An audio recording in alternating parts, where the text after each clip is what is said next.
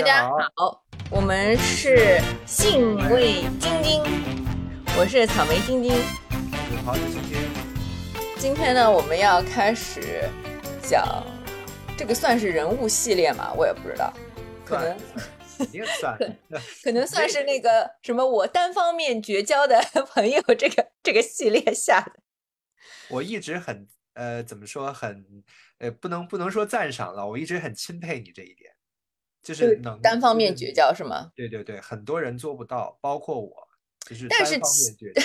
但是问题是，其实只是单方面绝交的话，我觉得这个并没有什么，并没有什么难的，又不是让你就是说当着人家面跟人家对吧，发表一篇就是分手那个绝交宣言，你自己默默心里分手就分手了，然后不联系就不联系了。比如说人家给我发十条微信，我可能只会回一条或者一条都不回，这本身就是一种态度嘛。那久就是久而久之就关系断下来了，不就是绝交了吗？关键是心里边的这个线，就是在于一个分类方法，就是当你把它划到一个灰色地带的时候，实际上对自己有消耗。我觉得很多人就是遇到这种想绝交的人，但是不敢真的把它划到绝交的那一类里边。就只是放在一个灰色地带，就是如果真的是对方还有事儿求呢，又会觉得抹不开面子，我起码得回一句话吧。我觉得好多，懂了懂。我是钦佩这一点啊。你如果从这个心理层面上来讲，是的，是的，我我狠狠的下心的。我只要心里把心里把它归归归到那个就是绝交那个类型，就这个人就基本上是在我的这个生命当中就失去任何的意义了。嗯嗯嗯嗯。切断了，切断了这个羁绊，是吧？你今天想从哪个角度讲啊？这个绝交？呃，其实我们上次我上次讲过那个，就是摩羯女的那个，就是母亲和控制那个那个那一期嘛，对吧？所以今天呢，我也想就是把它放在这个就是星座的这个分类下来讲，就是恰好又是一个新的星座，对啊。哎，我想问你啊，就是你你对天秤座有什么有什么就是？粗暴刻板的印象吗？嗯，我我原来好像听说过，说天秤座外表都比较好，是是这样吗？呃，这个应该是坊间就是最广为流传的一个就是初初步印象了。好像说是很多很多明星，就是什么长得好看的人都是天秤座。对对对，我来我我来给你就随便那个某度搜一下，就有比如说高圆圆、周迅、孙俪、袁泉、李小璐。安又琪、李亚鹏，什么大 S、吴佩慈、蒋静文、安以轩、邱泽、刘德华、金城武、吴彦祖、古天乐、郑伊健、张震、陈冠希、黎姿、梅艳芳、关之琳，还有宋承宪啦、袁冰啦、玄彬啊什么的。嗯嗯，但但其实这个观点我自己也有一个就是理论，嗯，就是就是这个理论很无聊，就是其实呃天秤座是十月份吧。嗯，九月底啊，就是九月二十几号以后，然后到那个十月中下旬，十月二十号、二十二十二三，嗯，那就是处女座之后是吧？对对对对，处女座之后是天秤座，然后天秤座之后就是天蝎座，是。然后中国的呃人口的这个它的分布，天秤座跟天蝎座人口是比较多的。我知道你的这个理论，我知道，是吧？我知道你这个理论，就是跟那个怀孕时间有关，是吧？对对对，呃，但是这个是我想说的，它的一个前置理论了，就是因为那一段时间大家闲的没事做，然后又有一个长假，所以在那个时间集中造人，所以导致这个九九月底到十一月这两个星座的人口比较多。正是因为这一个这两个星座的人口基数比较大，嗯，所以长得好看的人才会总体的基数会更多，所以才有那么多明星出现。我觉得这是一个正态分布的，对统计学原理，不是星座原理。对 对对，是这个理论我也听说过，我觉得也蛮有道理的。嗯嗯嗯。那我今天其实不想从就是说坊间的这个，就像我们讲摩羯座一样，不会从那些坊间的这个，就是对于星座的一些刻板印象来入手。我可能会从比较稍稍微偏专业一点的这个角度来入手，因为我们今天要讲的这个主人公呢，他我们要讲的他的这个故事以及他本身的这个人生和这个人设，呃，说的怎么样一点呢？就是其实是不那么接地气的。对，嗯，所以呢，就是我也没有办法用一个就是特别讲讲八卦，就是三八别人的这个生活和隐私的这个方式去讲，或者是说它也没有那么的普适性。就虽然摩羯摩羯女的故事很极品，但是牵扯到这个就大家都很熟的这种中国家庭当中经常发生的这种亲子的这种变态的这种这种控制的这种关系，其实很多人都很感同身受的，所以这个就还。恐怕还更容易引起共情，但是今天要讲的这个，这个我觉得引起共情的这个可能性 非常低，所以它可能又是一个，我一开始以为我们聊的是一个轻松一点的话题，结果它很有可能又要变成一个学术探讨。对，嗯，是。其实天秤座哈，说到天秤座，它。他说到很多这个俊男靓女，然后又说到很多演艺界的明星。其实你不觉得他的这个会给你一个既定的这个印象？就我刚才念出这些名字，你你你会有一个那种，呃，名利场有那种浮夸繁华的这种呃泡影的这种感觉，像是这种滤镜照耀在这些名字或者是这个星座上吗？嗯，会有。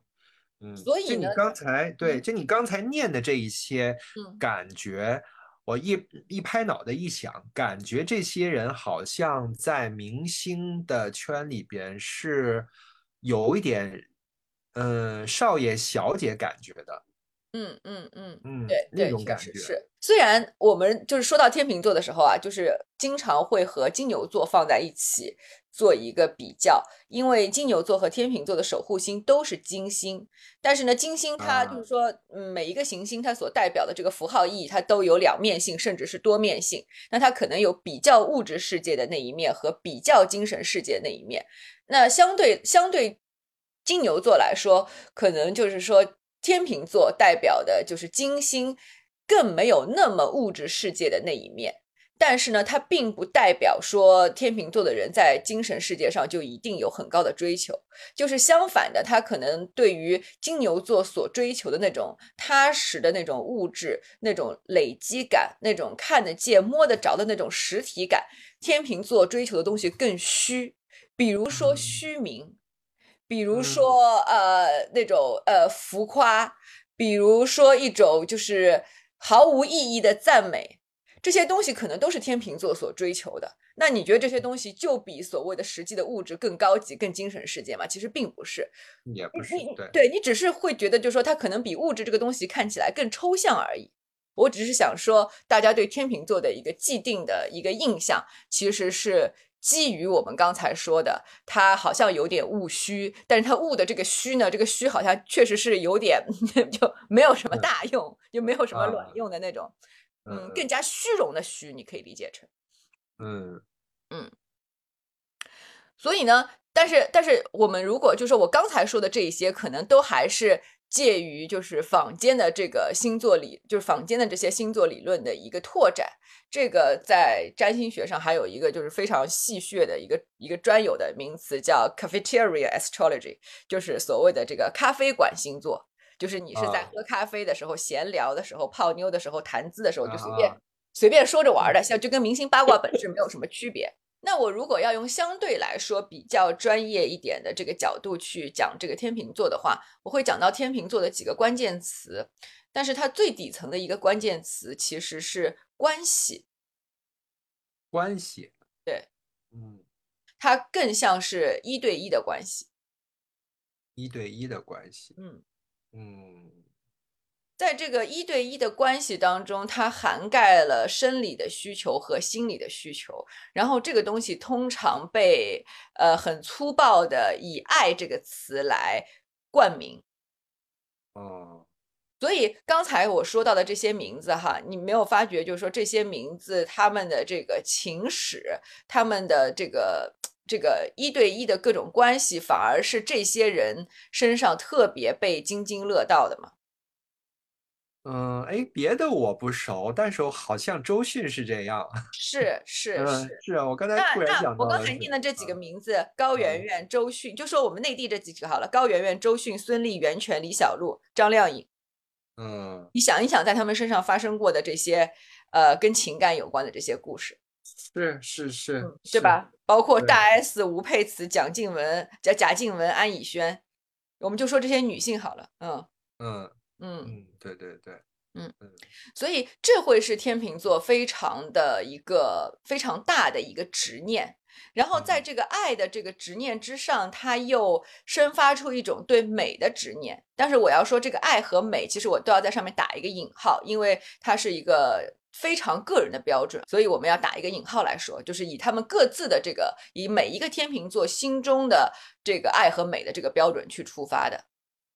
嗯嗯，就好像我们之前在那个就是女女性为什么如此需要爱情，稍微得出一点结论的那一期里边，我们其实聊到过，就是爱有不同的这个层次嘛。嗯。嗯。嗯，其实你刚才讲的这个我没有太听懂，嗯，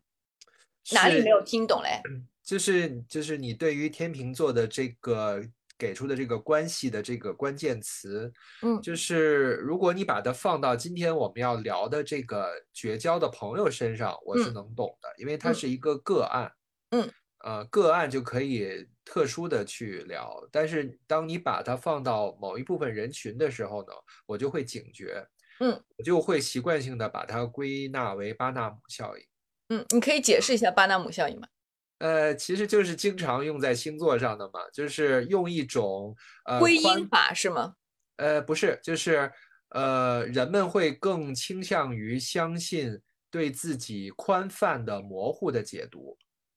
反而就是会认为这个呃就是模棱两可的对自己的描述会非常准确。比如说，呃，你看到一个星座运势，说嗯。今天，呃，今天你的运气不好也不坏，嗯。呃，但是因为你今天很努力的工作了，所以嗯你觉得今天的生活会很平稳，你嗯会吃到一个你想吃很久都想吃的东西，然后嗯之类的。其嗯实每一天都可以往这上面套，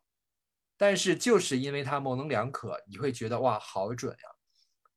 很多的嗯都是这样。但是我觉得你举的这个例子哈，你举的这个例子其实本身它就有点呃偷换概念，或者说是混淆视听。因为我们今天讲的这个，它恰恰是怎么讲？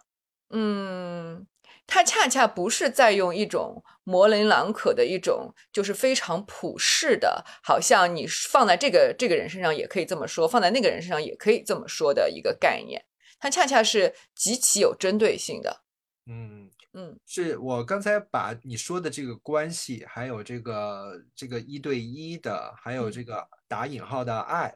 放在我身上，我觉得好像也不是完全不能成立的感觉。这就是会牵扯到这个天蝎座的这个原型。那我啊刚才因为，但是我刚才其实说到了这个天秤座，它比较虚的一面，它比较虚荣和浮夸，比较不那么在关系当中不那么务实的那一面，你要结合这些东西一起来看的。但是对于天天蝎座来说，它恰恰要在一段关系当中不断的深入、深入再深入，它要不断的考验、不断的验证，去去达到这段关系的那个怎么样这种极限，才会给他那种极其深刻的那种连接，那种就是带有那些甚至带有一些那个危险的气息，或者是那种危机感的那种东西，才会给他带来成就感。这个跟天秤座是截然不同的。但是你仅仅是放在说啊，我对一人我关系，我对一对一的关系还蛮执着，那你仅仅放在这个层面上来说啊，可能天蝎座也挺执着的。啊，哎，你提醒了我一点，但是这个有点扯远了。嗯，就是我最近发现我好像有抖 S 的潜质。嗯嗯就你刚才说那个，我这一一定要挖掘，挖掘到极致。我最嗯近好像感受到了这一点。嗯嗯，就是就很喜欢折磨人，嗯 然然后通过他的反应来确认我们彼此的关系。嗯嗯，这个非常天蝎座了。所以就是不要去，我在这里说句题题外话啊，就不要去相信那个网上说什么三十岁以前看太阳，三十岁什么以后看什么上升。因为如果大家一直听我们的这个这个节目的话，我们经常会聊到一个人格面具的话题。其实上升星座就是人格面具。你想啊，上升星座所谓的上升点，它其实是一个虚点。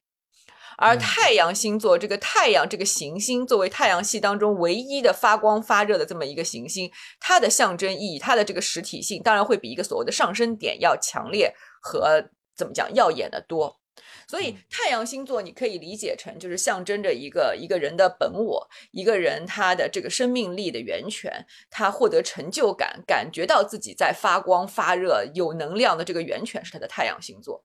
那上升星座其实就是一个上升点，就是一个人格面具，你以这个上升星座的方式去跟这个世界互动。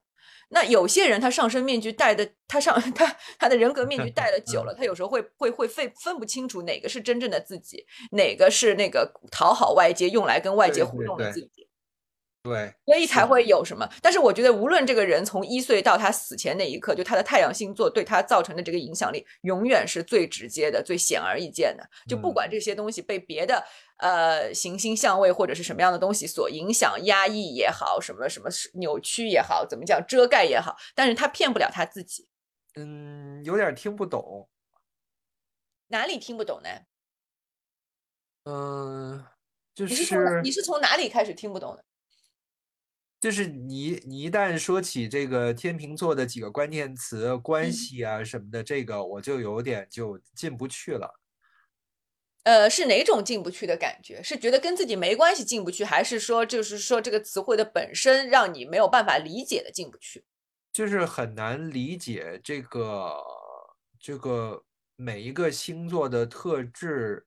可不可以这么去定义？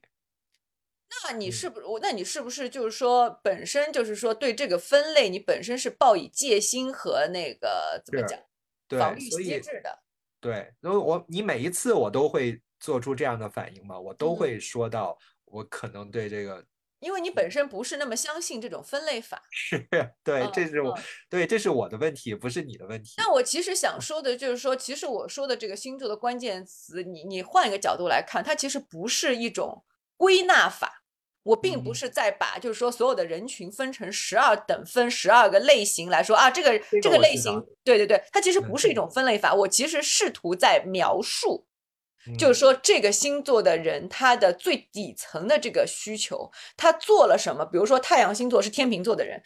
我刚刚说到的这个关系，或者是说到的这个美、爱和美，就是我想描述的是。你的太阳星座，你的太阳落在了这个星座，会对你的这个人格、性格造成的一个最直接的影响是，当你做到这些事情，当你在这几个关键词上达到了你自己觉得让你高兴的标准之后，你会感到自己非常的有活力，你会感觉到自己在发光发热，感觉到自己特别满足、有成就感。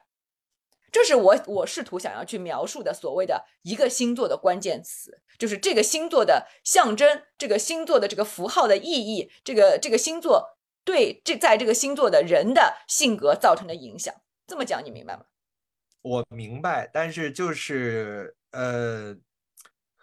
呃，就是潜意识里边可能不太愿意去相信。为什么呢？嗯，可能是这是我的问题啊，不是不是你讲的问题。对对对，但是我还是想知道为什么。因为星座是讨论人的嘛。嗯，那我已经有了另外一套理论了，因为嗯我有了这个心理学的相关理论，已嗯经有了一个理论来占据了这一部分解释权。那嗯当当我当另外一个我不了解的知识要进来的时候，而我又不可能在我们的这几次对谈当中对它有多深入的了解的时候，我就很难让这个新的知识来和我原来已经有的知识和平共处，因为它们是相抵触的。它并不是一个能够，嗯，不是一个能够容易融合的两个相交的知识点，它是互相，它是有点打架的。恰恰是因为它是认识人的理论，而认识人的理论其实有就是千万种，他们其实都是不打架的。文学是、绘画是、音乐是，所有的艺术创作都是。那难道你觉得你掌握了一种就是所谓解释人和认识人的理论，你叫你叫摒弃，或者是觉得所有的东西都跟这个理论打架吗？你就不是认，嗯不是，我觉得恰恰就是你刚才说的那样，就就是我觉得它确实是有关系，跟我所学的东西也有一些相近的地方，但嗯是就是在关键的地方分叉了，让我非常难受。就是我就我就会想到，我就会，我不是说是，我不是说多抵触它，不想听。它，而是当听到呃，而是当听到这些相关的理论和概念的时候，我会不自觉的走神儿，我会无法控制我的想法回归到我自己的知识体系里边，想找出对应的东西来解释它。所以在这个时候，我会你会觉得我好像，嗯嗯，只是只是在听，没有积极的反应，是因为这个时候明白明白吗？就是我不不可遏制的去想我自己那套东西，去想办法去解释它了。啊，这个会，这个会，这个其实在嗯之前那个我也跟你提到过，就是当你讲到一些这个心理学的专有名词的时候，这这些专有名词在人文占星学当中也同样出现过，它们有一些内核是相通，但是有一些外延的描述又有又有些微不同的时候，我通常要在第二遍听我们录音的时候才能 get 到你在说什么，是是这样的，嗯。嗯是我的抵触不是在于我心里的抵触，而嗯是在于你说的时候，你在你说这些词的时候，我需要想很久才能反应过来。嗯嗯嗯。嗯，可能就是抵触是这个抵触，但不是是打引号的抵触，那不是哦那我心不是心态上不愿意那我们我明白，我明白。那我们嗯在那个换一个角度来来来问啊，就是说，那你觉得，就是从你的专业角度来来来描述，你觉得一对一的人我关系，你要怎么解释它？你或者是你是怎么理解的？你本人是怎么理解这这这这个事情这个东西的？一在你的概念里面，关系是什么？嗯，这那就你就看怎么分了。那如果要用，那可能拿亲密关系来解释，或嗯。者是用不管是用我觉我格的还是觉得我觉得可能先不到，我们可以把它分成几个层次啊。我们先不到亲嗯密关系，因为我们还没有聊到亲密关系，我们就简简简单单的，就是说一个人活在这个世界上，他嗯就像你说的，他势必要跟外界发生关系，因为你如果你嗯永远是孤独的话，你永远都不会成长嘛，对吧？你没有一个参照物嘛。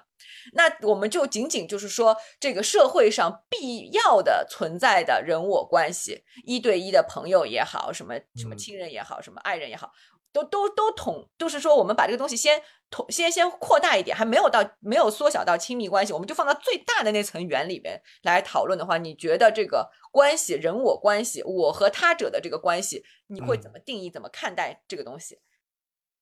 那我觉得最重要的概念就是投射了。嗯如果嗯如果说到一对一的关系呢，必嗯然要说到投射。嗯，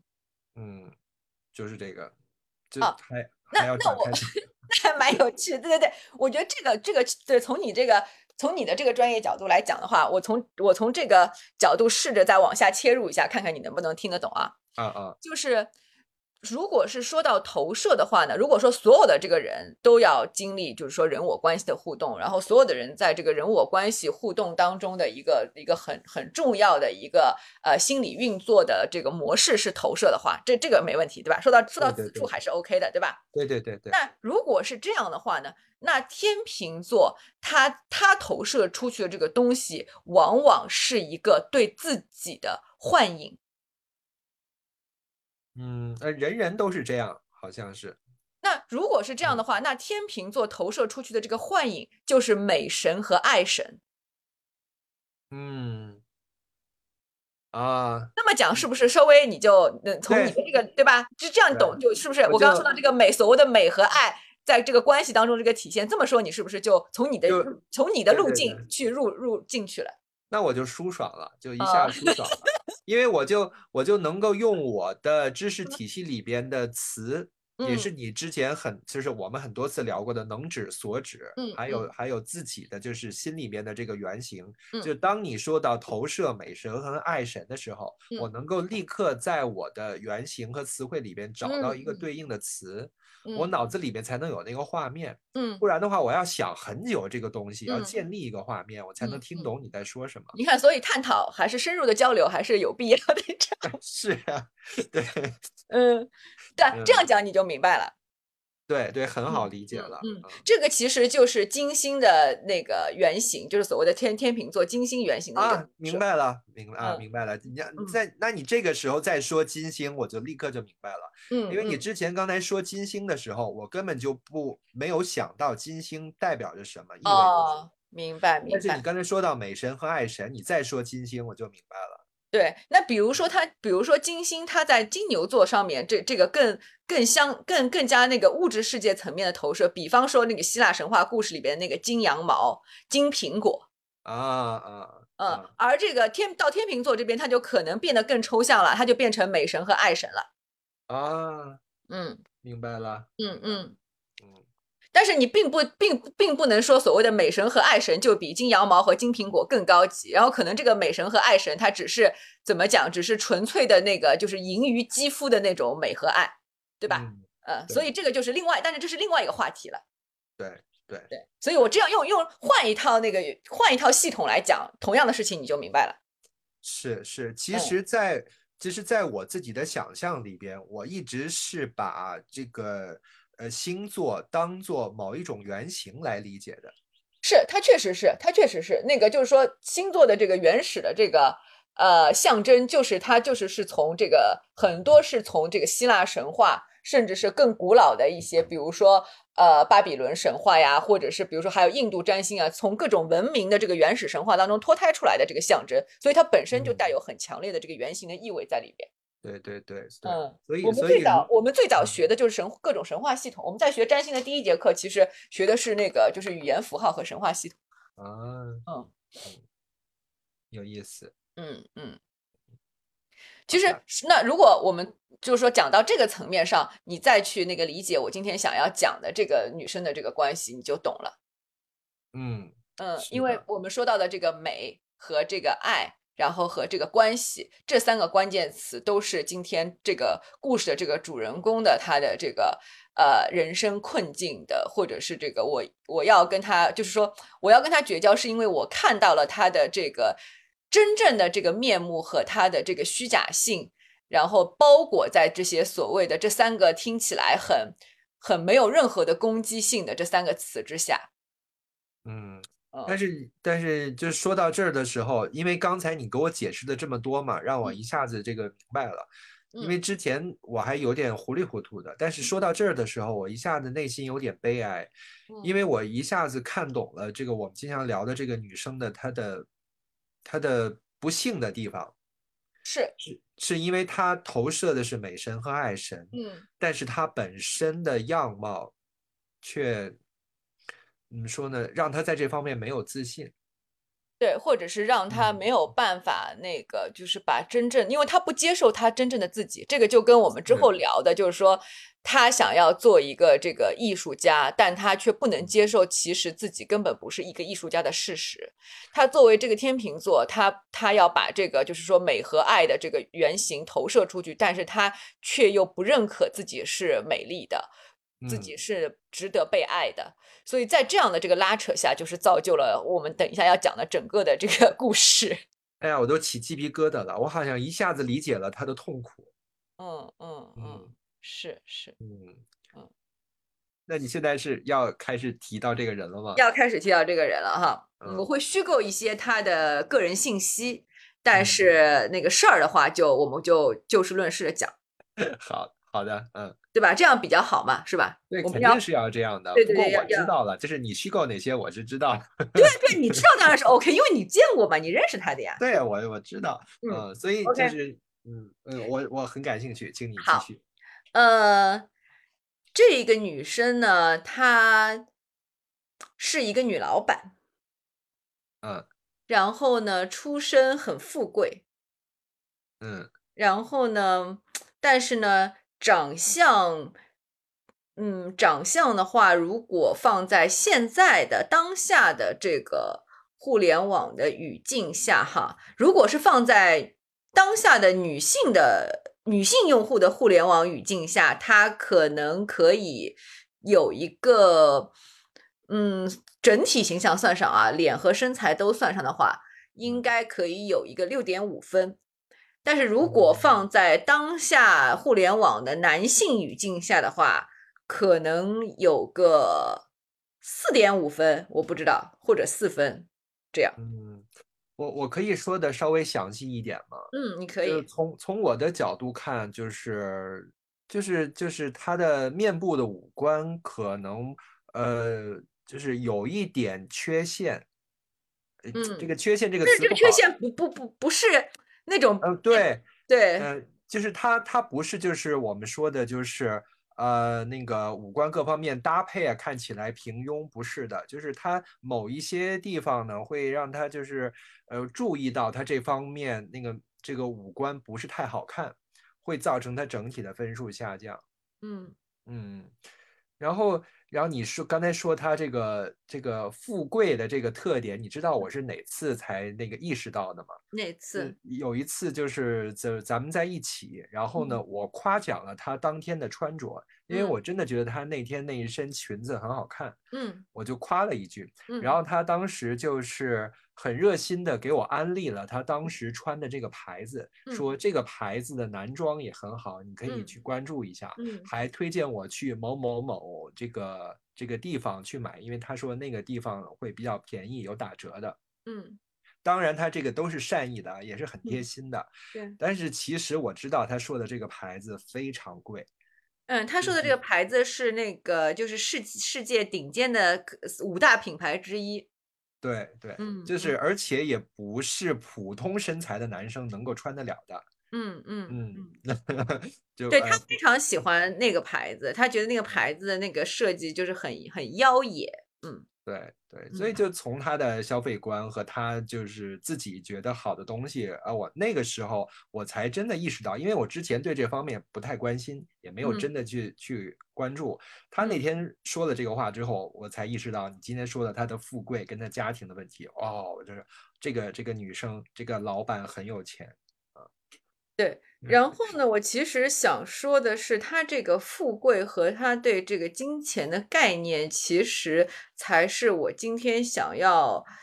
呃，或者是他在这个人我关系当中表现出来的他的这个富贵和他的这个金钱观念，才是我们今天想要讲到的一个重点。因为这个事嗯情其实很有迷惑性，甚至对于他本人来说也是颇具有迷惑性的。就是，呃，人格面具戴了久以后，你有时候会分不清楚哪个是真实的自己，哪一个是人格嗯面具，对吧？对对是，所以它其实就是呃这方面的一个典型。你比如说，你刚才说你觉得他的这个提醒完全是善意的嘛？如果你要从善意、恶意的角度来讲，我当然会觉得他没有恶意。嗯但是就是说，他对一个人的那个穿着打扮、那个谈吐、阶层是非常非常敏感的。我可以说，他对阶级这个东西，他其实是很敏感的。所以，嗯如果他就是他对着一个怎么讲，就是明显我们都是普通的这个工薪阶层的这个孩子，呃，来讲那一番话的时候，嗯，我觉得那个那个那个感觉有点微妙。当然，我还是至今我就是嗯对他如此的这个深读，就是就是深刻的这个解读之后，我依然觉得他没有恶意。但嗯是，但是，嗯，这个没没有恶意的背后，其实也没有你想象的那么单纯和那么无心。某种嗯程度上，这个这个这个对话本身，这个他跟你安利这个国际大牌的这件事情的本身，其实就带有一点很微妙的阶级意味，而且这个东西他很清楚，他从中获得嗯了某些微妙的快感，或者是一些优越感。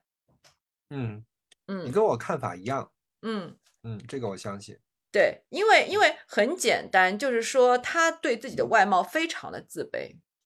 所以呢，我相信就是说他一定要在其他方面找一点那种那种平衡感回来，就是找一点优越感回来。嗯，嗯，他他没有亲口跟你说过这个话吧？就是他对自己很自卑，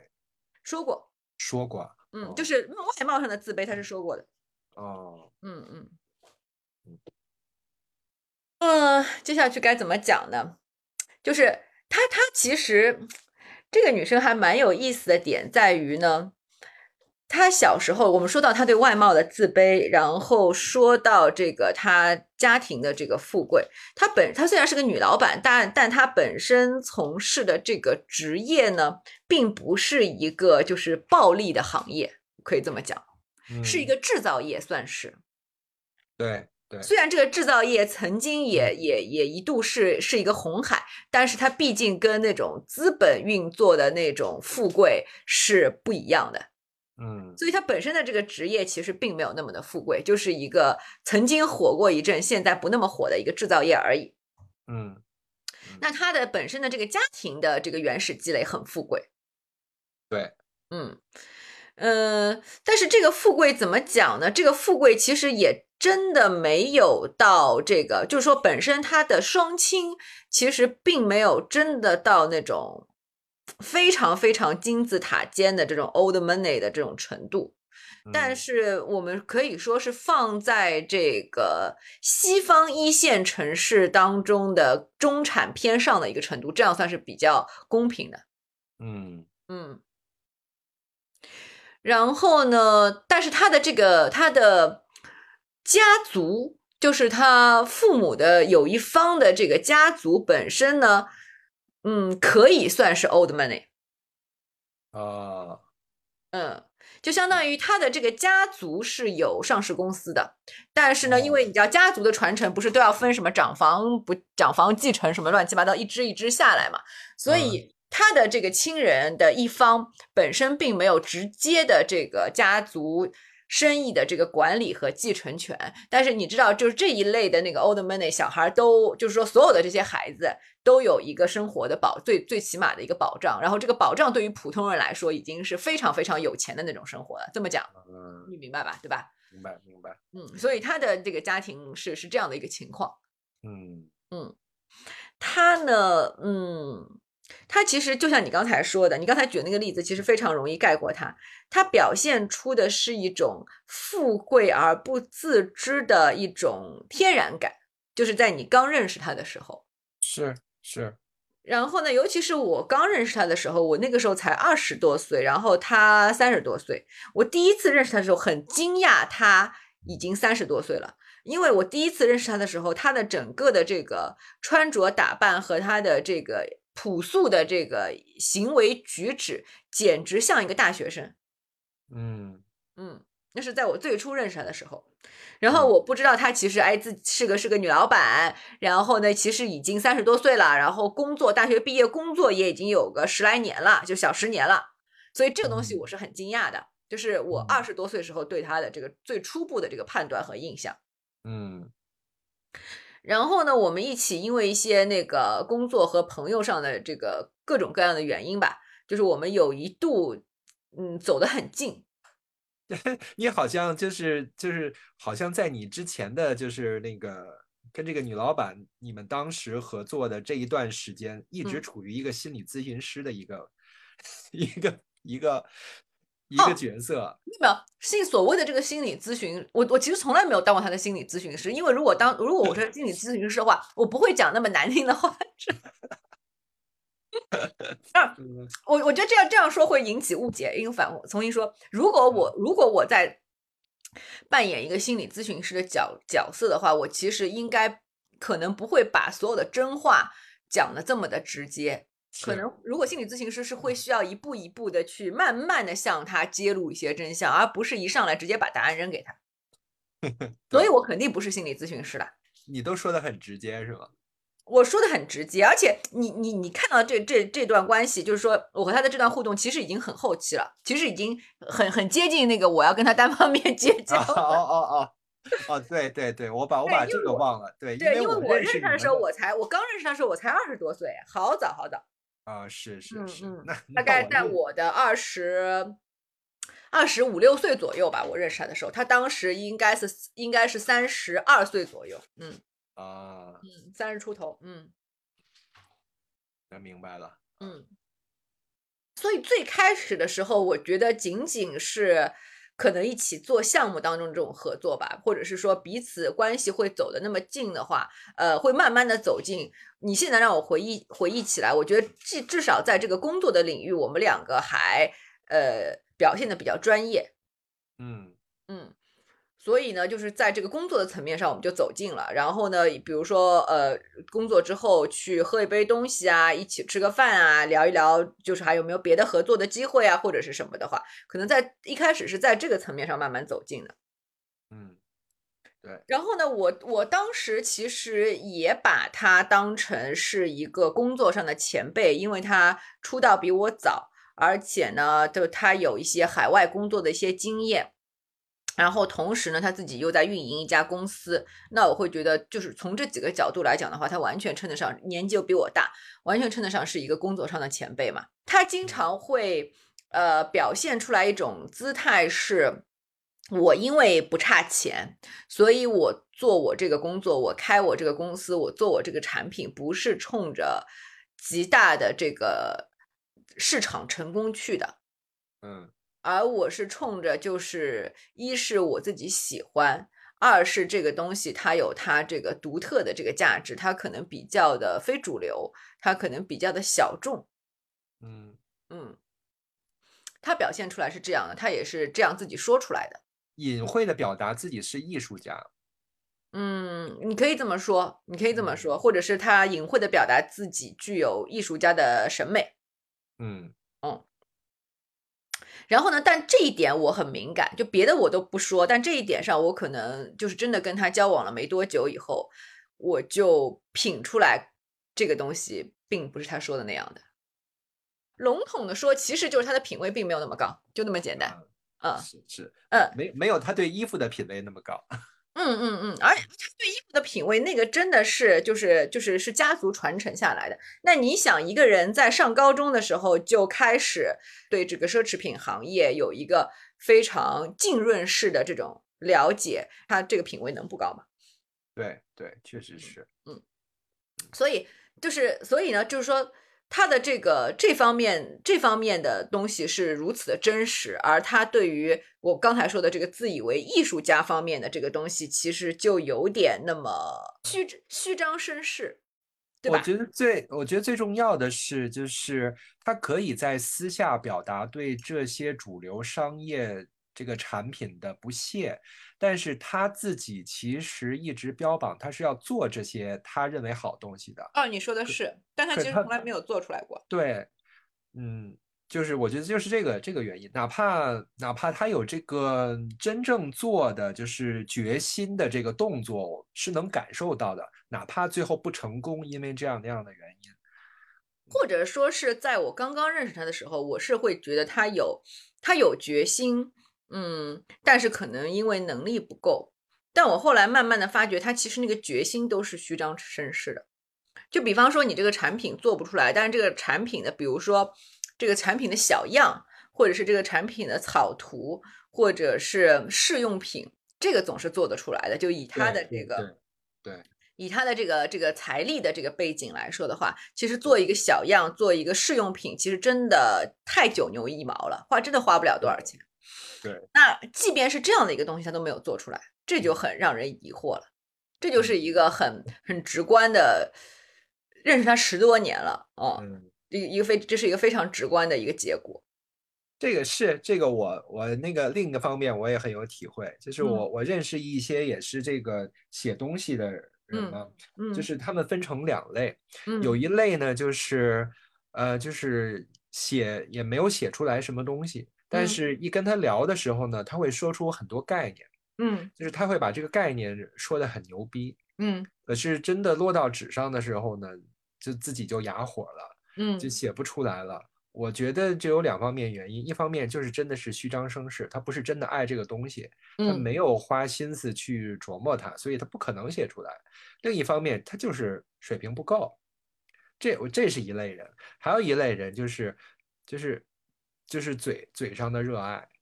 就嗯是就是就是他只是把这个东西当成标榜他多文青，标标榜他在这方面有多高的艺术鉴赏力的一种手段，但是他对这个东西本身的看法和他表现出来不一样。我觉得他我说的这个这个天平女，她可能见而有之。然后呢，还有呢，就是其实我会觉得这个话虽然讲起来有点有点奇怪哈，但是但是最初我我对我和他的这个关系的认知就是。我们是以这个工作关系为基调，然后在这个工作关系上发展出一段普通的朋友关系。嗯但是呢，不知道为什么，就是说从他的这个角度，然后我们就是说，这话应该怎么讲？就是在我看来，如果我们在工作上没有办法合作的话，可能就是连做朋友的这个必要性都没有那么大。虽然这个话讲起来就有点难听哈，但是 是有点但是但是伤人。但是没有没有不不不不，我我我我想从一个比较客观的这个角度来讲这件事情。虽然这个话听起来很伤人啊，但我稍微掰开了揉碎了讲一讲，就是因为比方说我跟一个人，我们两个的世界观其实是有一些不同的。然后呢，我们的这个生活背景也是截然不同的，或者是我们的这个这个社会阶级都是截然不同的。啊，那你觉得这样的人，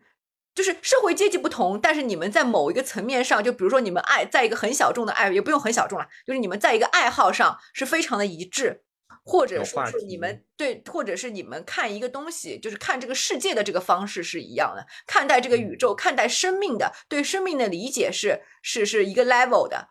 嗯，那这样的话其实是可以做朋友的。但是如果这些最底层的这些这些东西没有办法达成一致的话，那又有各种各样的我说的现实上的这些差异的话，那我请问你怎么做朋友？我反问你怎么做朋友？嗯，你这么说，我明白了。这就是我最真实的看法。所以你不要说这个话很伤人，这个话其实掰开了揉碎了讲，其实不伤人，它很客观的一个事情。嗯，是，对吧？对。那就就，所以我我我反而会觉得，就是说我有一些有一些朋友，就是认识年头很长的，或者是认识年头几年，可能我们就平时没有任何工作上的这个交集和利益上上的交集，但是我们还经常会就是想到什么就会跟对方说两句，或者一年有机会就见个几次面，这样难道不才是就是比较符合所谓的这个朋友的这个定义吧？嗯，虽然朋友有很多种啊。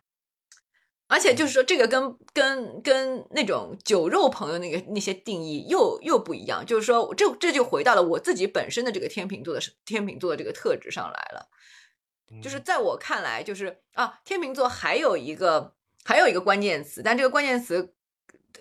我没有想到这个关键词会在这个地方说出来。我本来想往那个往后放一放，但是既然说，但既然说到这儿，我。我就要把这个这个关键词放了，其实就是有一个公平的概念。然而，这个公平之后，可能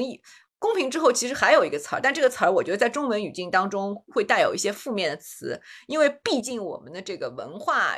渊源流长，士农工商，商在最末，所以交易这个词在中文里边天然带有一丝贬义和轻蔑，你不觉得吗？嗯。但如果你把这个交易就是就是当成一个中性词来理解的话，哈。我可以把这个交易放在这个天秤座的关键词之一，这个词儿本身没什么负面的，但是你一说到这个词儿，带起的一些一些不良情绪和一些潜意识里边的一些负面判断，我这么讲你懂吧？明白，明白，对吧？我说的没错吧？是吧？嗯，是是是。所以呢，我暂且先把交易拿掉，就说公平好了，或者说交换好吧？交换这个词儿好像也不太好。总之呢，天秤座他很看重的一个东西，这也跟所谓的一对一的这个交互、一对一的这个交流有关系的。就是我希望我在一段关系当中怎么样？就是说我给出去了一些东西，然后我收获了一些东西。这些东西是在物质世界里是不是等价的不重要，它只要在我心里是等价的就可以了。嗯，呃，自己内心有一个公式，它需要。它需要做出一个等价的交换，但是这个对，或者是你或者或者对，或者我们不用交换，我们就说一个等价的流动吧。就是我我希望在这个交往的这个过程当中，有某些东西它流动起来了，因为所谓的这个商业交易的本质不就是流动嘛？对，对吧？你从这个层面上来讲，用“流动”这个词比较中性嘛。就是我希望某些东西在我跟你的这个交往当中流动起来。嗯。但是，一旦就是变成这个单方面的输出，或者说你提供的东西其实并不是我需要的，或者我提供的东西其实对你来说毫无价值，那这个东西其实就没有流动了，这个东西就 block 了，就就淤塞了，或者是说断掉了。嗯，那这样的交流，这对于我来说就变得很不堪忍受。所以呢，就是在在这样的这个这个层面上来讲的话，就是我跟这个天平女生的这个这个友谊，其实就很。很不牢，很很不牢固吧？对，可以这么讲。就一旦没有了工作关系的话，其实我觉得是是没有办法存在的。嗯，但是不知为何，就是说，所以我刚刚才要问你，就不知为何他可能觉得我给他提供了一种他的这个朋友圈里边暂时没有办法找到替代的这种所谓的情感咨商、情感咨询，呃，男女关系的这种。看法和吐槽，诸如此类吧。嗯，可能是可可能是这样，但是更深层的我就不知道了。是啊，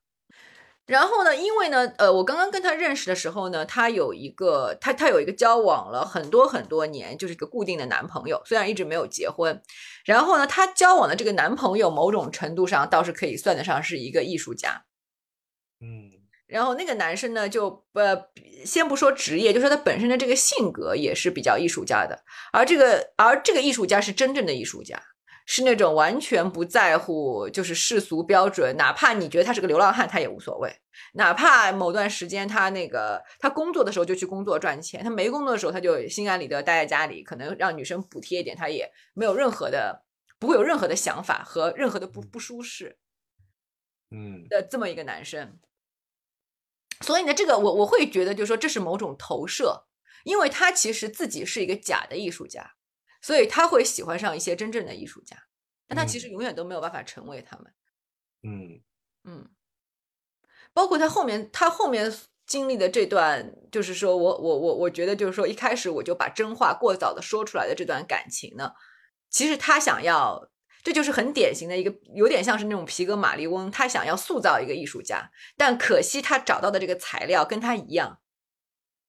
也是一个假，也是一个假的艺术家。但正是因为他们两个的本质如此相像，他们两个才才就是说，你知道吗？就是无法无法分开，就是宿命般的那个纠缠在一起。纠 缠对对，是啊就是哦，还真的时间挺长了。嗯嗯嗯，嗯这个这个后一段恋爱也不算恋爱，后一段关系啊，后一段关系也有已经有个六七年了。嗯，已经几，乎已经几乎要和他的这个之前的那那那段长期关系划等号了。对，这嗯挺不可思议的。嗯嗯，呃就总之呢，哦，我继续从这个时间线捋啊，我跟这个女生认识，然后那个工作上的这个这个交流交往不是很顺利，然后在我看来，既然我们工作上交往不顺利，那我们其实就不用联系了吧，以后就是点头之交，或者是朋友圈里面，或者是在其他的共同的工作场合能够碰到，就点就这样而已了。但是不知道为什么，什么？我说点赞之交。嗯，但 anyway，总之，但是不知道为什么，就是他还是会在没有工作的情况下对我进行一些朋友间的邀约。嗯嗯，那因为不是那么的频繁，所以呢，就是我也没有特别的理由拒绝。嗯。然后就会有时候就是，比如说是以朋友之间去喝个下午茶，其实那个吃个饭什么，但是吃饭其实很少，因为我、哦。我没有那么多话要跟他讲，反而是嗯下午茶喝个咖啡这样的时间比较多，这样的交往嗯比较多。嗯。然后呢，就变就有一个机缘凑巧，然后我跟他又有了一个工作上的一个项目合作的机会，然后这个合作机会很长，差不多有个五年左右。哦，虽然他虽然他自己是公司，他自己有公司，自己是老板，但是他也那他的公司也也为那个也可以做第三方服务的，嗯他也可以为别的公司做产品。嗯，嗯，明白。嗯所以就在后来就是说，因为又因为工作上的关系，然后我们两个又有了一段非常比较长时间的且呃怎么讲，就是接触比较密集的这么一段时间。嗯然后在这段时才就是正是因为这段长达五年的，就是说一一起做产品，然后一这这样的一个一个过程，然后我才对这个人有了一些更加深的这个体悟和了解，或者是看到了一些他的一些人格面具之下的真相。啊，嗯，就是本身呢，我倒是觉得，就是说，如果一个呃真正的富人阶层的人，他有所谓的这些富人阶层的优越感，或者是他有所谓我们之前聊过的这个很典型的话题，就是嗯傲慢与偏见嘛。嗯就是如果你有这些，其实都没有问题，都很正常。但是你，嗯但是如果你要把自己标榜成一个，虽然你出生在富贵阶级，但你其实是这个富贵阶级的这个叛逆者，你是从这个富贵阶级走出来的一朵，白莲花，不是白莲花，恶之花。恶之花 但恶之花不太对啊，不太对，没有也不太对对就是就是，总之就就是叛逆者。嗯啊，叛逆者对吧？一批黑羊。啊，对，他想要成为这样，他他他标榜自己是这样的人，然后他想要标榜自己那种就是呃无国界、无阶级，然后不分你我的那种那种状态。但是我确实要说呢，在某一些这个物质生活层面上，他的要求确实很低，确实跟他所处的这个阶级的这个成长环境所不符的。就第一，他对吃的东西没有任何的要求。是是是，就是多难吃、多油腻、多脏的馆子，他都无所谓的。就是吃这个东西，这个动作似乎只是为了这个填饱肚子，然后维持这个生命体征即可。是是，这个我领教过，对吧？对吧？对对。然后，但是啊，但是我会觉得，就是说，随着他年龄的这这个增长，四十五岁以后，他也开始注意了。嗯，因为这个东西毕竟一是对健康有害，二是可能对这个身材，就还是回到这个外貌焦虑上来。可能会有些问题，所以他会比年轻时候稍微讲究那么一点点，但是依然以他的出身阶层来比的话，依然是超级不讲究的。嗯，对对。另外，他对所谓的这个交通工具出行也非常的不讲究，就是比如说，他其实明明可以每次都坐头等舱，但是他就经常会坐，就是有经济舱就坐经济舱，然后有有火车就坐火车，什么什么绿皮车什么这些都不都都无所谓的。他甚至比如说，为了他去别的地方出差，他甚至为了不想不想住酒店，只是为了省点钱。那其实省着这点钱对他来说根本不算什么。他有时候会住到朋友家去，什么住睡在朋友家的沙发上，就将就一晚。他还去那个住过那种呃非常非常便宜和可怕的旅馆。就在我看来，那个在在那个就是夸张一点讲，就是在我看来，在那个旅馆的床上睡一晚都会得性病的那种旅馆。真的不夸，真的不夸张，真的不夸张。呃，因为我我亲我亲眼见过那个那个卫生环境的。为什么呢？这不，这个我觉得就是一个一个一个对艺术家的一个戏仿，达到了一个人人人我不分的一个人戏合一的一个状态。啊，他在这个里过程当中得到了精神满足吧？我觉得是，我觉得是，不然的话，这个行为有点那个，这个行为太太过了，所以有点难以理解。你要就是只能从这个精神分析的层面去理解。那那那这个老板跟我完全相反，就是我就是就是我出门，如果这个酒店就是看着有一点让我不舒服的话，我就是立刻要走的，就是我不肯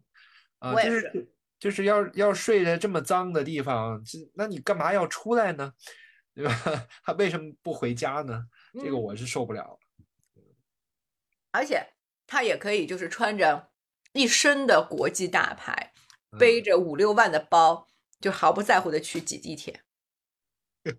我能想象到那个画面。嗯嗯嗯。所以这个，而且而且他这些动作，其实说白了，这些动作他做的非常的自然，你不会觉得，就说你光看他本人做这些动作，你不会觉得有什么违和和做作的。所以我就说，这就是一个，所以这个状态如此的奇妙，他才值得从精神分析上去说一说。如果他如果他很矫揉做作、凹造型、凹成那个样子，反而这就很正常了，反而这就不需要去分析了。嗯嗯。就这个东西，就是这个是是是他的这个出生的这个阶级和他所表现出来这个叛逆感，在他身上这种非常微妙的这种结合。而这个时候呢，其实他也也是在这个四十岁之前，差不多在这个三十岁的下半程，四十岁之前这样一段时期。然后呢，在这个时期里边，他经历了一件很重大的这个变故，就是他的我之前说的他的那个艺术家男朋友，他那个真正的艺术家男朋友，交往了将近十年的这个男朋友跟他分手了。然后分手的理由也非常的艺术，因为那个男生呢，我我见过那个男生好几次，我对这个男生有一个初步的判断，我觉得他就是在我的概念里面，他是一个比较纯粹的艺术家。虽然就是说大家对这个艺术家的判断，你有可能说他脑残，也有可能说他傻逼，有可能说他 呃不不现 实，对吧？或者怎么样？Anyway，但他总之就是一个蛮纯粹的人。嗯，他的分手的理由说，呃，说那个说我们两个。的怎么讲？我们两个的这个生命旅程出现了分叉，所以从今以后要你走你的路，我走我的路了。嗯，啊，就是这么说的，原话就是这么说的。就那那那这个呃，老板就接受了。老板，嗯，当中有没有什么反复和争吵，我就不知道，但最终是接受了。接受也不行，艺术家可能说走就走。他他真的说完就走了，他自收收说完了以后，他收拾完东西自己就走了，消失了。呃，没有，在工作场合，你就是说，因为你毕竟他还是人家还是有份工作的嘛，对吧？嗯嗯就是你还是知道他他他，比如说你在你稍微打听一下，还能知道他还在这个行业里边，还那个去去去去哪儿出差，然后时不时的有一个什么样的这个这个工作，这都是可以打听到的呀。但他就从你的他自从你的生命当中走开了呀。嗯。嗯，哎，那那我想打听一下，那这个艺术家跟老板分手之后，他的工作有什么变动吗？没有变动，他本身是他还是原来的这个原来的，对对对，他还是原来的工作，没有变化。那那他为什么说他和这个老板的生命出现了分叉呢？他还是继续他原来的老路啊？嗯，我觉得这奇怪呀我。觉得这个是关系上的一个分叉，就相当于说，比如说我们一一直在同一条路上走，但这个路其实如果你不把它放在这个物质世界上来讲的话，可能到某一刻，就是我发觉我追求的东西，或者是我对我未来这个十年的这个规划和判断，和我所需要的东西，我想达到的标准已经跟你不一样了。这个跟我是不是还在做这份工作，其实关系不大的，你想想。嗯，但是，但是我觉得一个人的就是他他这一段时间的状态，跟他将来对自己的想法是要反映在最近一年的工作当中的。如果哦他呃，你要这么说的话，比如说他会把自己的这个目标更加偏向于国际化市场，而不是完全的 focus 在这个内地的市场，这个算吗？哦，那那那算，那嗯算，嗯啊嗯，但是他没有换工作啊，嗯嗯嗯，只这就是一个规划上的一个问题，更长远的一个看法和一个怎么讲，而且他会觉得就是说，他会觉得他在这个地方陪着这个陪着这个女老板，在这个城市住的也够久了，他不想嗯再不想再在这里生活，他要去别的地方生活看看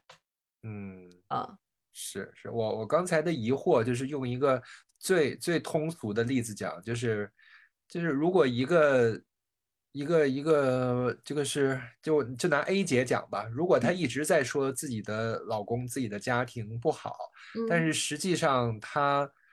并没有在工作上面或者是在家庭上面做出任何的努力和改变，我就觉得她是在扯淡。对对对，嗯。嗯，我就我刚而且而且 A 姐也没有真的离开自己的家庭嘛。对，就是她只是嘴上说离开，说说我们不合适，说怎么样的，但是自己没有做任何改变，我就觉得他一直在扯淡。对所以我刚才就疑惑这个艺术家他到底有没有改变。但你说如果他把重心改了，那那那我就觉得啊，那确实是，嗯嗯，那总之呢，就就分手了。然后分嗯手了以后呢，他表现出很，就是这个女老板表现出来非常的这个平静，但是我当然知道她是不平静的，因为嗯她怎么讲，就是说你其实刚才也说到这个外貌嘛，他其实并没有很有桃花源的，所以他其实这段感情分手以后，他其实有点，尤其是我们说放在这个，呃。怎么讲？放在我们国家吧，你这么说，嗯他他是找不到，市场啊，对对对，放在我们国家，如果不是有男的要吃软饭坑他钱，他是找不到男人的，就这么直接，对吧？对对，所以呢，就是说从这个层面上来讲呢，而且他一直对自己的外貌是是有所有所介意的。那在这个层面上来讲，这段分手就是对他造成的打击，其实是不言而喻的。虽然他表现出来很平静，嗯。然后呢，呃，有一就是说，通过分手这件事情，突然之间让我感觉到另外一个他的这个性格上的这个违和点，从而让我对他的这个判断开始往另外一条路上走呢，是因为他跟我讲说，她的男朋友跟她分手是因为有了小三，然后我就说啊是谁呀、然后她说是新她新招的这个女助理还女秘书，哦，然后我就说，那这个女秘书来工作了多久？她说不到半年。她说，但是因为是那种实习生，所以也不是每天来上班的。然后那个女生就是一个很典型的又高又瘦又美的留学生，啊、不是留学生，啊就是是那个那个有留学回国的学生。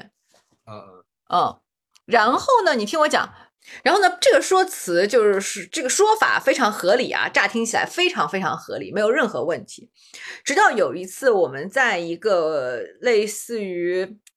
就是怎么讲，就是工作聚会这样的一个环境当中，就是我看到了她男朋友，就我跟她一起，看到了她男朋友，然后她男朋友表现出来就非常正常，还就跟我们打了个招呼，然后就继续去忙他的事儿了。然后那个所谓的这个女助理，其实就一直在她旁边。嗯因为我亲眼看到了这个所谓的这个女实习生、这个女助理、女秘书，然后和她的这个互动，就是如果是别人呢，就是就是尚有这个看走眼的地方啊，但是我非常不要脸的自夸一句，就是我在看男女关系上从来没有看走眼过。啊，就是无论隐藏的多么深，只要这两个人有暧昧或者是有点什么，我一定一定逃不过我的眼睛。这个是简直是个被动技能，这个在我上初中的时候就有了，我甚至不知道我是怎么有这个技能的。嗯嗯，就是就是就是你你知道吗？就是说一个眼神或者是一个什么，就是一一定就是我我我能看到，就是说我甚至能看到这个空气当中那种拉丝感，我就很很不很不很不要脸的讲，我我看得见。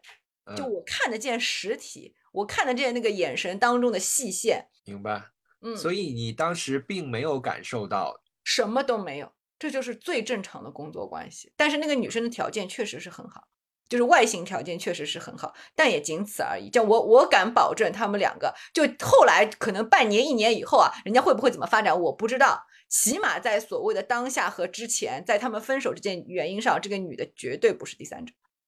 嗯嗯。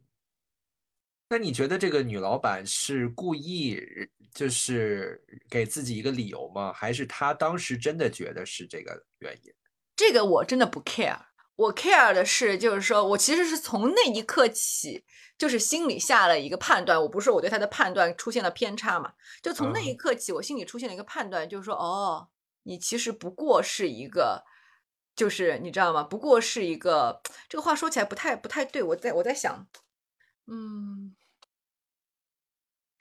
虽然这个这个话确实是有点难听了啊，但是嗯我当时真实的想法就是说啊，你不过就是一个俗之又俗的普通人而已。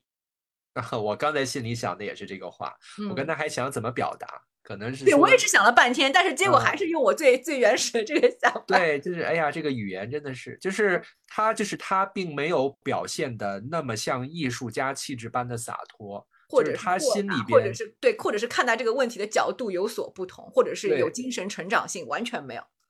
就是对，就是在他已经预想好的某一些情况下，他可以摆高姿态侃侃而谈，但嗯是真的遇到真的事情的时候，他的思想又跌落到他真实的这个俗套当中。对嗯，然后呢，对，然后就她就跟这个男朋友分手了嘛。然后分手之后呢，很有趣，大概分手了差不多一年之后，一年到哎不到两年，一年之后，这个女老板突然之间把她的这个公司业务做了一个转型。哦，就是跟他后面的这段所谓的这个比较长长久的这个虐恋吧，虽然我就没有恋的成分，但是可能有可能没有，就是跟他后面这段关系息息相关。嗯，嗯，我觉得是这个话练吧？难道这么长时间没有吗？没有练吗？但是我觉得那个男生没有练回去。各你觉得是就是各取所需是吗？呃，我觉得是。呀，那那能维持这么长时间也是挺牛的。不不不，这个各取所需当中有很深层的这个思想，就是有这个精神纠缠的因素。我不是跟你说，他们其实本质上是一样的人吗？啊，他们本质上都是想要做艺术家，但其实不是艺术家的，但是又疯狂的想要成为艺术家的这样的人啊，嗯就他们被这个欲望所深深的折磨，而且这个男生家庭条件也是不错的，跟他也特别特别的像，也是那种就是直系双亲并没有那么的富贵，但是直系双亲的家族很富贵，所以导致这个直系双亲和这个他作为孙辈都是一生衣食无忧的。嗯嗯，就就这个事情真的，我我我接着讲啊，后面后面有一个你很你知道的一个经典情节，就很能说明问题。嗯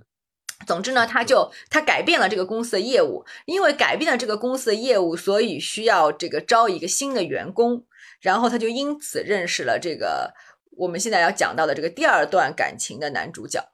嗯嗯。嗯，这个男主角比他年纪小个十来岁吧，差不多，也不算很小，小就小个十来岁。可能他嗯。四十岁的时候，这个男生三十出头，二十八九这样。嗯。然后这个男生就成了他的员工，然后呢，他就一心觉得怎么讲，就是嗯，他想把他的这个员工也培养成一个独立的经营者，哦嗯，哦他就在这个小男生身上看到了我我我现在回想起来，他是看到了自己嘛。然后嗯他就想把这个小男生培养成自己的接班人，然后呢，嗯也让他在业务能力上，在业务这个领域上独当一面。嗯在这个过程当中呢，除了工作上的这个关系，他私底下也希望和这个男生培养出一种更加亲密的关系。但是因为他是一个蛮保守的人，其实说说白，他思想真的蛮保守的，所以他哦会觉得就是说我们不是恋爱关系，我们是雇主和这个雇佣者的这个关系，所以我们不能谈恋爱。但是呢，在这个雇主和雇佣者的这个关系下，我又希望跟你变得亲密。我现在回想起来，其实跟他当初跟我的这个有那么一点点相似，你明白吧？嗯，就是就是就是说，我们呃怎么讲？就是理论上我们两个不必做朋友的，但是呢，你又想在这个工作之余跟我发生一点朋友之间才会做的事情，比如说逛街、喝下午茶、吃饭，诸如此类。啊，所以他他需要他需要一个比纯粹的工作关系更强的关系的纽带来支撑他。但是他又不能就是说脱离这个工作关系，单纯的，比如嗯说他如果跟跟我说，哎，我们即便没有任何工作，我只是想跟你跟你单纯的做个朋友，我可能会拒绝他。嚯嚯嚯！哦，明嗯白。嗯嗯，呃，我我我这样说是比较极端的环境啊，我只是为了比较说明。那比方说，如果他跟这个小男生不是这个雇主和这个这个叫什么被雇佣者的这个关系，他如果跟这个小男生说，那个我我我我想跟你一起吃个饭，然后我想平时跟你我们一起去看个电影，或者是怎么着，你觉得这小男生会同意吗？我 我觉得肯定不会。对，所以这就是这样讲，你明白了吧？明白明白。嗯嗯。所以呢，他就试图跟这个小男生在这个工作的框架之下，在一个安全的距离之内发生一些情感关系，就纯粹是情感关系啊，不牵涉任何肉体。然后这个嗯情感关系就在我看来非常的扭曲，就比如说他给这个小男生提了一个工作上的建议，然后这个嗯小男生没有听，然嗯后他就气哭了。然后这个小男生买了一盒草莓，向他赔礼道歉，他又高兴了。你觉得这个关系变态吗？我觉得像母子关系。有有有有，他经常会把啊这个小男生称为他的孩子，啊，就这个关系就很就夹杂了太多的那个，就是说母子塑造者和被塑造者、上位者和下位者一些隐秘的情欲的投射、一些亲密关系的需求，所有的这些东西都被糅合在一起了。对，嗯。嗯然后呢，他就经常会跟我说他跟这个小男生之间的关系，所以呢，我当时就是就是直接就跟他说，我说你先搞清楚你们两个的关系是工作关系。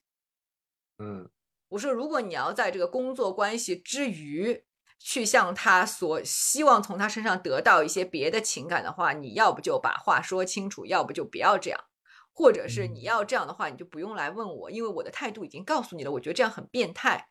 但是你要嗯反复的跟我说，我我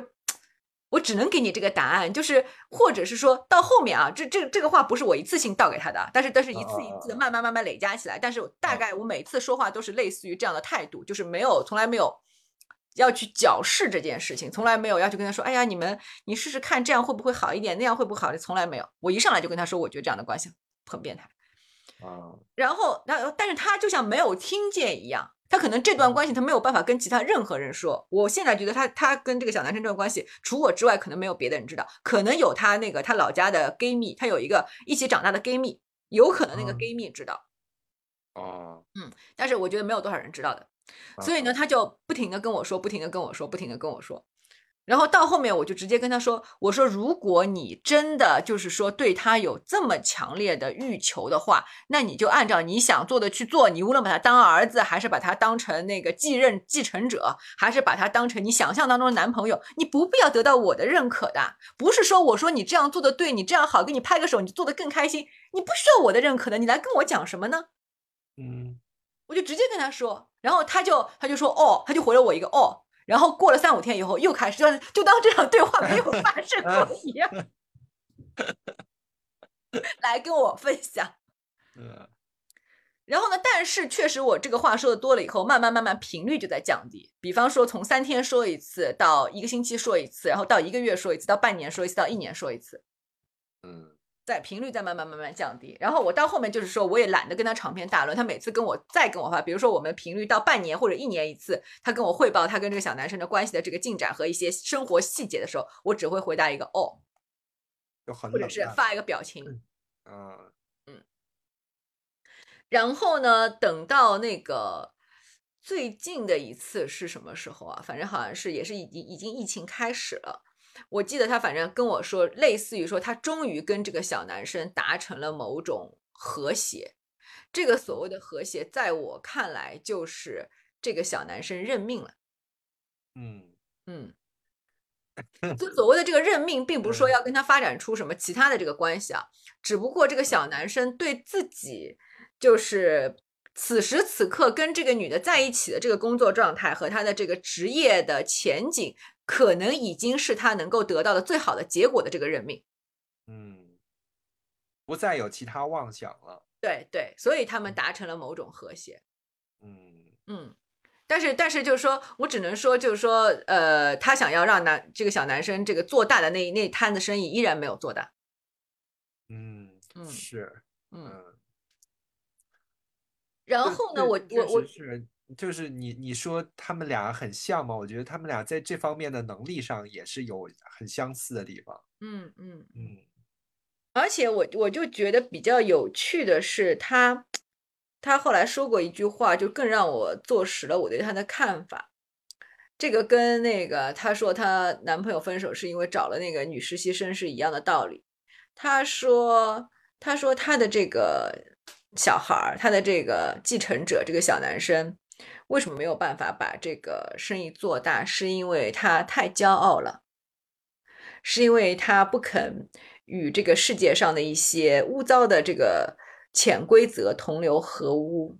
嗯他说他们那个他们同一个圈子里边有一个白手起家的一个年轻人，就他们做的是同一摊生意，人家就把这个生意做大了。然后呢，我认识的这个女老板，在她的嘴里就变成了那个小男生之所以白手起家，能够把同一个领域的生意做大，是因为他卑躬屈膝，是因为他遵从了某种潜规则，出卖了自己的灵魂和自己的身体。但他的这个孩子因为清高，因为高傲，不肯出卖自己，所以这摊生意一直没有办法做大。说到这儿，也只不过是一个，就是说这个普通人的这个自我宽慰的心思，或者是自欺欺人的借口。他接着又嗯来了一句，就是彻底暴露了他的这个心思。他说：“他说，哎，说也无所谓了，说反正我们这个家的孩子，哪怕这个生意做不出来，他一辈子也不愁吃喝了。而那个，而那个白手起家那个小孩儿，他确实得这么拼啊，他不这么拼的话，他连饭都吃不上了。啊，这就说回到我们一开始说的那种，它的嗯隐隐含着的那种傲慢与偏见吧，嗯嗯，就是嗯那种嗯就不经意的、自然的流露出来的那种。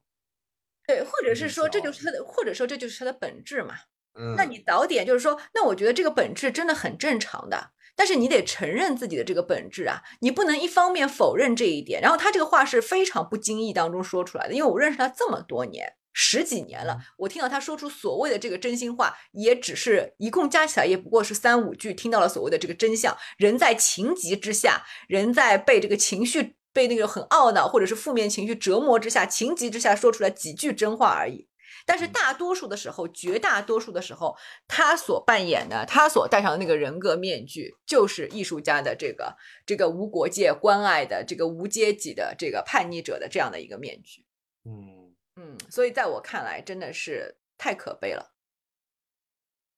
所以你是在这些事情发生之后，决定跟他单方单方面绝交了。对，然后还有一些事情，但是都基于都是在同样的这个原因之上。比嗯方说，他还那个，就比方说，他不是一直说那个，就是说他想要做一些就是特别的这个产品，就是没有那么大众的这些产品嘛。但是只要有人喜欢，反正他也不差钱，他可以去做。但他不是一直没做出来嘛？嗯但后来我才慢慢的意识到，他其实从来没有用自己的钱，从来没有用，他从来没有把自己的一分钱投入到过这个制造业当中去。他之前做过的一些，他之前做过的一些产品，全部都是他当第三方服务公司去做的这个事情。这个对，这个就很扯，就是以他的这个资金的这个实力，这个。他就是他说，呃，他所说的那些他想做的东西，他完全可以就是自己花一点钱，起码可以做一个概念，对吧？起码可以做一个小样或者是或者是做一个，就是像我说的这样的一个试用品这样出来，或者是做一个产量小一点、小一点的那个投放到市场上去，哪怕不挣钱，这个钱他是赔得起的。但是问题就是说，他真的不愿意赔一分钱。嗯。他和他自己说的就是，我不是为了钱呀，我是为了做艺术。我的梦想，对，我要为了做做做好的产品，做跟别人都不一样的产品，这些 通通都是谎言。对，嗯嗯。所以当我意 识到这个人的，就是说，就是说我意识到他的这个这个这个真实和他的这个面具已经互相纠缠、扭曲到这种程度的时候，我觉得我不能再和他交往了。嗯，就是说说的说的再夸张一点，我会觉得让我有点恶心。嗯嗯，不夸张，不夸张。我觉得你是难得的有行动力且能醒悟的人。有很多人其实在这两方面都缺一条。有的人其实能看到身边交往的人有问题，但是没有这个行动力去单方面绝交。有的人是根本看不到。所以说回到那个，就是这个原生家庭对他的影响啊，就他爸爸的这个性格，他一直在说，因为他父母已经离异了，他一直在说他跟他父亲的关系更好，然后他跟他母亲之，他只是主要叛逆，就是在叛逆他母亲，因为他母亲其实是一个守财奴。哦，然后呢，他爸爸呢，就是虽然也衣食无忧，但他爸爸相对来说是那种就是过着欲望比较低的那些，就是风轻云淡的这样的一个生活。哦，所以他一直标榜他跟他父亲的关系比较亲密，然后跟他母亲的关系比较紧张、比较叛逆。但我刚才说完所有的那些话以后，你才发觉他其实他真正像的人是他妈。他虽然渴望成为他爸爸，但他永远都成为不了他爸爸。你知道为什么吗？因为在他妈妈的标准里边，他也继承了他妈妈的这个世俗的标准，在那样的标准里面，他爸爸是一个失败者。嗯。嗯，这就是这就是关于他的所有的真相。是，但是如果又是用心理学的套路来分析的话，实际上他为了得到他的父亲，他必须要成为他的母亲。嗯哼，但是他的母亲失去了他的父亲呀，所以他的结局也注定是失去。哦，你这么说，是是，只是只是他不可能逃脱出这个魔咒了。就是他只会沿用上一代的方法来延续他们过去的失败，这是很多人的魔咒。对对，这个从那个人文占星学上也是也是有这样的说法，是这样。嗯。所以，就再回到天秤座的这个话题啊，就对关系的执着，对美丽的执着，对这个愉悦享受，甚至我们可以说延伸到跟艺术有关的一些话题，对吧？美、审美，然后这些愉悦、这些享受、这些人我关系，就这些其实就是就是天秤座的魔咒，这是天秤座需要去面对的话题、议题和生命的功课。嗯嗯嗯，多么深刻的一期啊！我现在还没有打破的这个执执着，也是对那个，也是我上次我们都已经说了这个话题了，就是也是对这个皮囊的一些执着啊。嗯嗯，可能将来也需要去打破这一点吧。但是现在我也没有很焦，也没有很焦虑，说非得现在就去打破这个执念。嗯嗯，是，嗯，我觉得我的我我听你说完之后，我就觉得我下一期也想聊人物呢。嗯，你想聊 谁啊？我想聊管家。哦，好精彩！这两期连着。对，其实我我想，如果我要聊的话呢，嗯，刚才突然有了灵感，我可能就想聊一聊，就是就是在在遇人不淑方面，嗯的某几个踩过的坑是吧？对，其实就是就是哪怕是在社交或者是在看人，完全没有经验，完全没有呃这个这个能力的。朋友，其实，在你真的遇到一个你不应该继续跟他交往的人的时候，你是会有某几个时刻你有警觉的。嗯，但是我们就是就是往往把这个警觉放过去了。我就我觉得我可以聊一聊这个。我觉得其实你跟这个女老板的绝交，是你抓住了这几次你警觉，觉得这个人不对劲儿的这个机会，然后你主动做出一个割舍。有很多人做不到。